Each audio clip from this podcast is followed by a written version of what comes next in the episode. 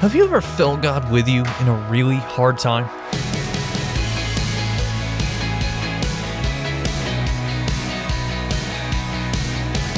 Hey there, I'm Andrew Stevens, and you're listening to Unlocked, your daily key to unlocking God's Word in your life. Our devotion today is going to focus on what seems like a contradiction, peace and joy in times of sadness. But I promise there is a point here. This one was written by Emily Auker and is called Small Moments of Peace and Joy.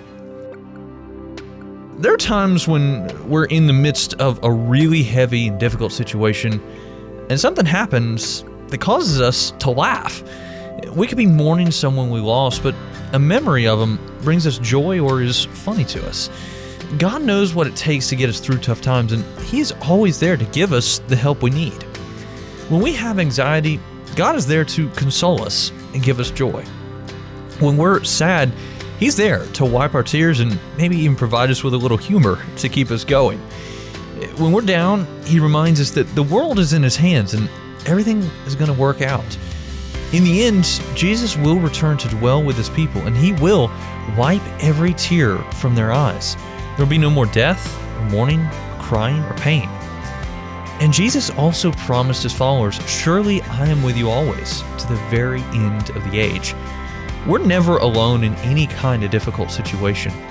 God is always with us. He knows what we're going through, and He is helping us.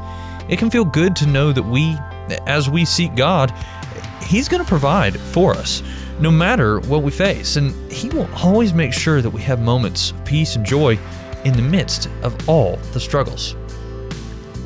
So let's talk about this. What are some questions going through your mind right now? Have you ever felt God with you in a really hard time? God invented laughter and humor. Can you think of a time you were struggling but something funny made you feel a little better? As you and I can read in Psalm 94, verse 19, "When anxiety was great within me, your consolation brought me joy." Now, I'd encourage you to read in your Bible Psalm 73, verses 23 through 26, as well as Luke 6:21, to help keep God's Word alive in your life. Unlocked is a service of Keys for Kids Ministries, and it's listener-supported. Just $5 a month goes a long way to help us keep Unlocked going strong into the future. And if you'd like to donate and join the team supporting Unlocked, you can do so by checking out the Giving tab in the Unlocked app or unlocked.org.